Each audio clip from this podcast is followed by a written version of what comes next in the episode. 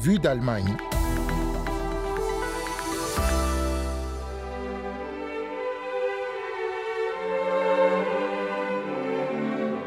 L'hymne national allemand, cette semaine de fête nationale le 3 octobre, le jour de l'unité allemande. L'occasion pour nous de se pencher sur le rapport annuel sur l'état de la réunification allemande 33 ans après celle-ci. Avec du mieux entre les anciens lenders de l'Ouest et ceux de l'Est, mais aussi encore des différences importantes.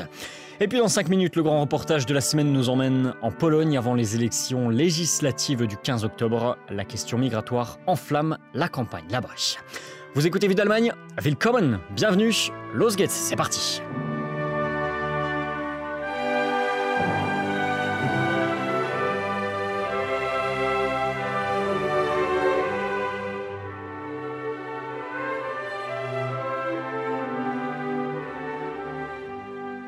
Le 3 octobre est férié en Allemagne, journée de l'unité, jour de fête nationale. On célèbre chaque année la réunification allemande, donc le 3 octobre 1990, un peu moins d'un an après la chute du mur de Berlin en 1990. En 1989, les deux Allemagnes se réunifiaient. C'était la fin de la RDA et de la RFA, l'Allemagne de l'Est et l'Allemagne de l'Ouest. Les cinq Bundesländer, les cinq régions de l'Est, étaient intégrées à la République fédérale d'Allemagne. C'est donc cela qu'on célèbre chaque année, le 3 octobre. DW. C'est autour de cette date aussi, chaque année, qu'est publié le rapport annuel sur l'état de l'unité allemande, un rapport euh, très détaillé. Il fait 176 pages cette année, un rapport sur euh, les conditions de vie dans les cinq anciens Bundesländer de l'Est, le Brandenburg, le Mecklembourg, euh, Poméranie occidentale, la Saxe, la Saxe-Anhalt et la Thuringe, ainsi que dans les dix Länder de l'Ouest. Berlin, qui était coupé en deux, fait toujours office d'exception et est catégorisé à part. Le rapport livre des statistiques et des données précises sur de très nombreux points. Cela va des salaires aux structures des entreprises en passant par la démographie, l'état des infrastructures et leur nombre. C'est très complet donc et toujours très intéressant en Allemagne car 33 ans après la réunification, des différences existent toujours entre l'ouest et l'est du pays. Le rapport permet de les visualiser concrètement avec des chiffres et des données précises. Et ce rapport a donc été présenté il y a quelques jours par le commissaire du gouvernement pour l'Allemagne de l'Est, Carsten Schneider, qui voit d'abord du positif. Nous avons désormais des niveaux de retraite identiques, mais il y a encore des différences au niveau des salaires et de la richesse. Les pratiques agricoles sont toujours différentes parce que c'est la diversité régionale. Je pense que la réunification est achevée, mais la question de savoir si elle est achevée dans les têtes est très individuelle. C'est aussi une question de société. Effectivement, euh, vu de l'extérieur, l'Allemagne est un seul et même pays, mais au quotidien sur place, on parle souvent de l'Est et de l'Ouest encore, soit de façon objective, comme euh, on tente de le faire euh, ici aujourd'hui, en s'appuyant sur des chiffres et des données concrètes, mais aussi à travers la pratique de clichés. À l'Ouest, on parle parfois sur le ton de la plaisanterie ou non, des gens de l'Est comme soi-disant plus fermés, différents. À l'Est, on dépeint les habitants de l'Ouest comme arrogants. Les deux Allemagnes existent donc encore bel et bien dans les têtes. Mais dans la réalité, qu'en est-il concrètement? Le commissaire du gouvernement le disait, le niveau des retraites est désormais le même des deux côtés. Mais les salaires sont toujours plus bas en moyenne dans les anciens Bundesländer de la RDA qu'à l'ouest, tout comme les niveaux de richesse généraux. Le revenu disponible moyen d'un ménage qui prend en compte tous les revenus et pas que ceux liés au travail est toujours inférieur de 11% à l'est. Les écarts se réduisent toutefois, notamment grâce à la mise en place d'un salaire minimum dans tout le pays depuis 2015, salaire minimum qui a notamment profité à l'Est, mais on est donc encore loin d'une égalité parfaite. Cela tient notamment au fait que les grandes entreprises qui paient le mieux sont encore en majorité implantées à l'ouest. Le rapport note cependant que la structure de l'industrie à l'est s'améliore. Mais il y a encore beaucoup à faire. Le commissaire du gouvernement pour l'Allemagne de l'Est, Carsten Schneider, le reconnaît au micro de la DW. Il s'agit maintenant d'implanter des entreprises de haute technologie, que celles-ci signent des conventions collectives et offrent des salaires corrects, de sorte que l'écart salarial diminue et que les gens n'aient pas le sentiment d'être des travailleurs de seconde classe. Où les différences sont encore bien présentes aussi, c'est dans les structures familiales. Et là, l'Est du pays est souvent en avance. Ainsi, près de la moitié des femmes mères de famille travaillent dans les anciens lenders de l'Est. Ce taux est inférieur à 40% à l'Ouest. À l'Est encore, plus de la moitié des enfants de moins de 3 ans fréquentent aussi une crèche, contre près de 30% des enfants seulement à l'Ouest. Les hommes à l'Est participent aussi plus aux tâches domestiques que ceux de l'Ouest. On remarque aussi encore des différences sur les façons d'habiter, la structuration des régions. Plus de 55% des habitants de l'Est vivent à la campagne contre 26% seulement à l'Ouest. En revanche, et c'est nouveau, les Bundesländer de l'Est du pays ne perdent plus d'habitants pendant des années après la réunification, notamment parce que les emplois manquaient, des millions de personnes ont déménagé vers l'Ouest. Les anciennes régions de RDA ont perdu 4 millions d'habitants entre 1991 et 2021. Cette tendance est donc désormais terminée. Les lenders de l'Est enregistrent même un léger plus migratoire depuis deux ans. Mais cela ne réglera pas tous les problèmes. Les habitants de l'Est sont toujours en moyenne plus âgés, ce qui pourrait notamment poser des soucis dans la garantie de l'accès aux soins, surtout dans les zones rurales, dans les années à venir, par manque de personnel qualifié. DW. Ce rapport sort alors que l'an prochain, trois des cinq anciens Bundesländer organisent des élections régionales, le Brandenburg, la Saxe et la Thuringe. L'extrême droite, le parti AFD, fait pour l'instant office de favori dans les sondages. Cela fait beaucoup parler, renforce parfois l'idée en Allemagne que ces régions seraient totalement acquises à l'extrême droite et peuplées de néo-nazis. Alors avant ces élections et au moment de la remise du rapport annuel dont on parle, le commissaire du gouvernement pour l'Allemagne de l'Est, Carsten Schneider, a tenu à faire une mise au point à ce sujet précisément. Il ne faut pas déformer la réalité et donner une image qui se réduirait à ce point. En Allemagne, à l'Est, il y a jusqu'à présent toujours des majorités pour les partis démocratiques lors des élections. Les défis sont particuliers.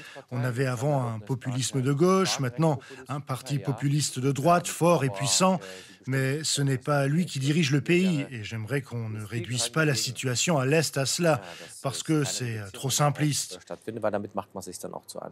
Et immédiatement après la présentation du rapport, des élus de droite comme de gauche ont regretté la présentation trop optimiste, selon eux, des chiffres.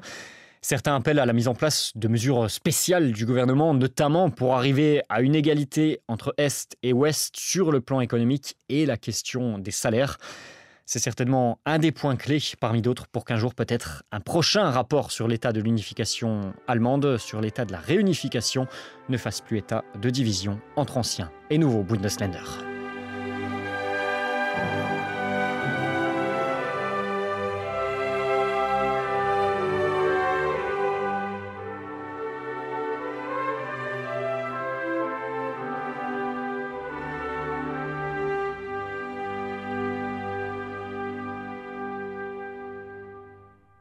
Vue d'Allemagne, deuxième partie, reportage et on prend la direction de la Pologne cette fois où le 15 octobre prochain auront lieu des élections législatives. Le PIS, parti nationaliste de droite sortant, est donné euh, favori avec 35% des intentions de vote dans les sondages. Juste derrière, la coalition civique est à 27% en total désaccord, notamment avec les populistes sur les questions d'accueil des réfugiés. C'est devenu une question centrale lors de cette élection. Les populistes au pouvoir ont même annoncé qu'un référendum serait organisé le jour du scrutin, notamment sur ce sujet.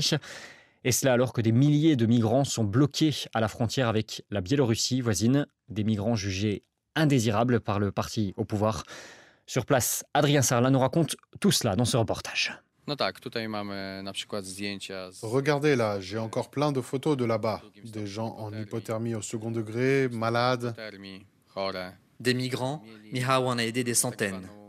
Ce bénévole originaire de Podlachie n'a pas hésité à s'engager en apprenant le sort que leur réservait la frontière entre le Bélarus et la Pologne. Ils s'attendaient à recevoir de l'aide, ils ont trouvé de la violence et ont été repoussés. Depuis 2021, le dictateur bélarus Alexandre Loukachenko leur promet un passage facile vers l'Europe. La plupart de ces migrants sont des réfugiés d'Asie centrale, du Moyen-Orient ou d'Afrique, et les autorités polonaises sont claires, elles n'en veulent pas. Les autorités avaient des méthodes très brutales. Ils attrapaient les réfugiés qui avaient réussi à pénétrer le territoire et les renvoyaient de l'autre côté des barbelés à la frontière, dans un endroit encore pire. Et si beaucoup de bénévoles n'avaient pas aidé, il y aurait vraiment eu beaucoup plus de victimes. Et ces dernières années, le PIS, au pouvoir depuis 2015, a fait de la question migratoire son cheval de bataille. Un seul mot d'ordre, la fermeté. Les autorités persécutent même les bénévoles qui aident à la frontière avec le Bélarus. Ils sont accusés d'être des traîtres et sont souvent arrêtés. Et c'est vraiment triste, car ce sont eux qui défendent l'honneur d'un pays qui ne devrait pas laisser mourir des gens dans la forêt. Aujourd'hui, les migrants sont au cœur de la campagne législative et le PIS n'est pas le seul à les placer au cœur de sa rhétorique.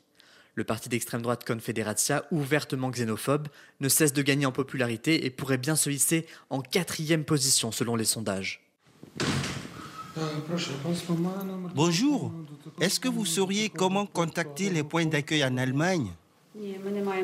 Non, malheureusement, on n'est en lien qu'avec les autres bureaux de Pologne. Pourtant, jusqu'ici, certains migrants bénéficiaient de l'appui de toute la classe politique. Adriana s'occupe des réfugiés ukrainiens qui arrivent dans les gares du pays depuis un an et demi.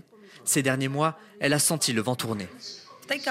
Dans cette campagne électorale, l'image des réfugiés est utilisée par le parti au pouvoir et par Confederacia. Ils effraient les Polonais. Et à cause d'eux et du discours du parti au pouvoir, les Polonais pourraient croire que les Ukrainiens sont venus ici pour prendre quelque chose. De l'argent, un logement, des places dans les crèches et les écoles. Ce n'est pas la vérité. Et si ce discours fonctionne si bien, c'est qu'une certaine lassitude a commencé à gagner les Polonais. Les gens qui sont venus aider depuis le début, ce sont des gens de la classe moyenne ou des gens plutôt pauvres. Aujourd'hui, les prix des produits de base et les taux de crédit pour accéder au logement ont tellement augmenté qu'ils ont maintenant peur pour leur propre futur. Et nous sommes au cœur d'une campagne électorale dans laquelle le gouvernement joue sur la peur des réfugiés, des migrants. Une peur accentuée par les médias publics, contrôlés par le gouvernement, et qui refroidit les interactions entre réfugiés et Polonais ces derniers mois. Maria, 28 ans, est arrivée l'année dernière. Je vous en prie, installez-vous avec ma collègue. Elle dirige un salon de beauté qui n'emploie que des réfugiés ukrainiennes. Ici, elles sont plusieurs à avoir noté un changement de comportement de la société polonaise à leur égard. Certaines filles ici ont eu droit à des remarques ou des comportements assez désagréables dans les transports en commun, dans les magasins ou en faisant la queue quelque part. Et parfois, il m'arrive de tomber sur des commentaires qui témoignent de la haine des Ukrainiens, sur Instagram par exemple. Ici, toutes les clientes sont des Polonaises du quartier qui viennent prendre soin d'elles et de leurs ongles. Dites-moi, quelle couleur on fait aujourd'hui? J'ai une photo. Je vous montre exactement la couleur que je veux. Très bien. Faites voir. Magdalena est une habituée du salon et quand il s'agit de manicure, elle trouve toujours une astuce pour se faire comprendre. Pour moi, c'est l'endroit idéal pour faire mes ongles. Ce qui m'importe, c'est le résultat. Et puis, l'atmosphère est top. On n'est pas obligé de parler tout le temps, donc ça me va parfaitement. Ici, les échéances électorales semblent bien loin des pots de vernis et des paillettes. À dix jours des élections, l'Institut de beauté offre aux Ukrainiennes l'occasion de recommencer à travailler, loin de la guerre, des débats et des urnes. Adrien Sarla en Pologne pour la Deutsche Welle. Merci à lui. Merci aussi à Ferenc Gall pour la première partie de cette émission qui s'achève. Je vous donne rendez-vous la semaine prochaine pour le prochain numéro de Vue d'Allemagne. Et d'ici là, alles Gute, portez-vous bien. À très bientôt. Tchuss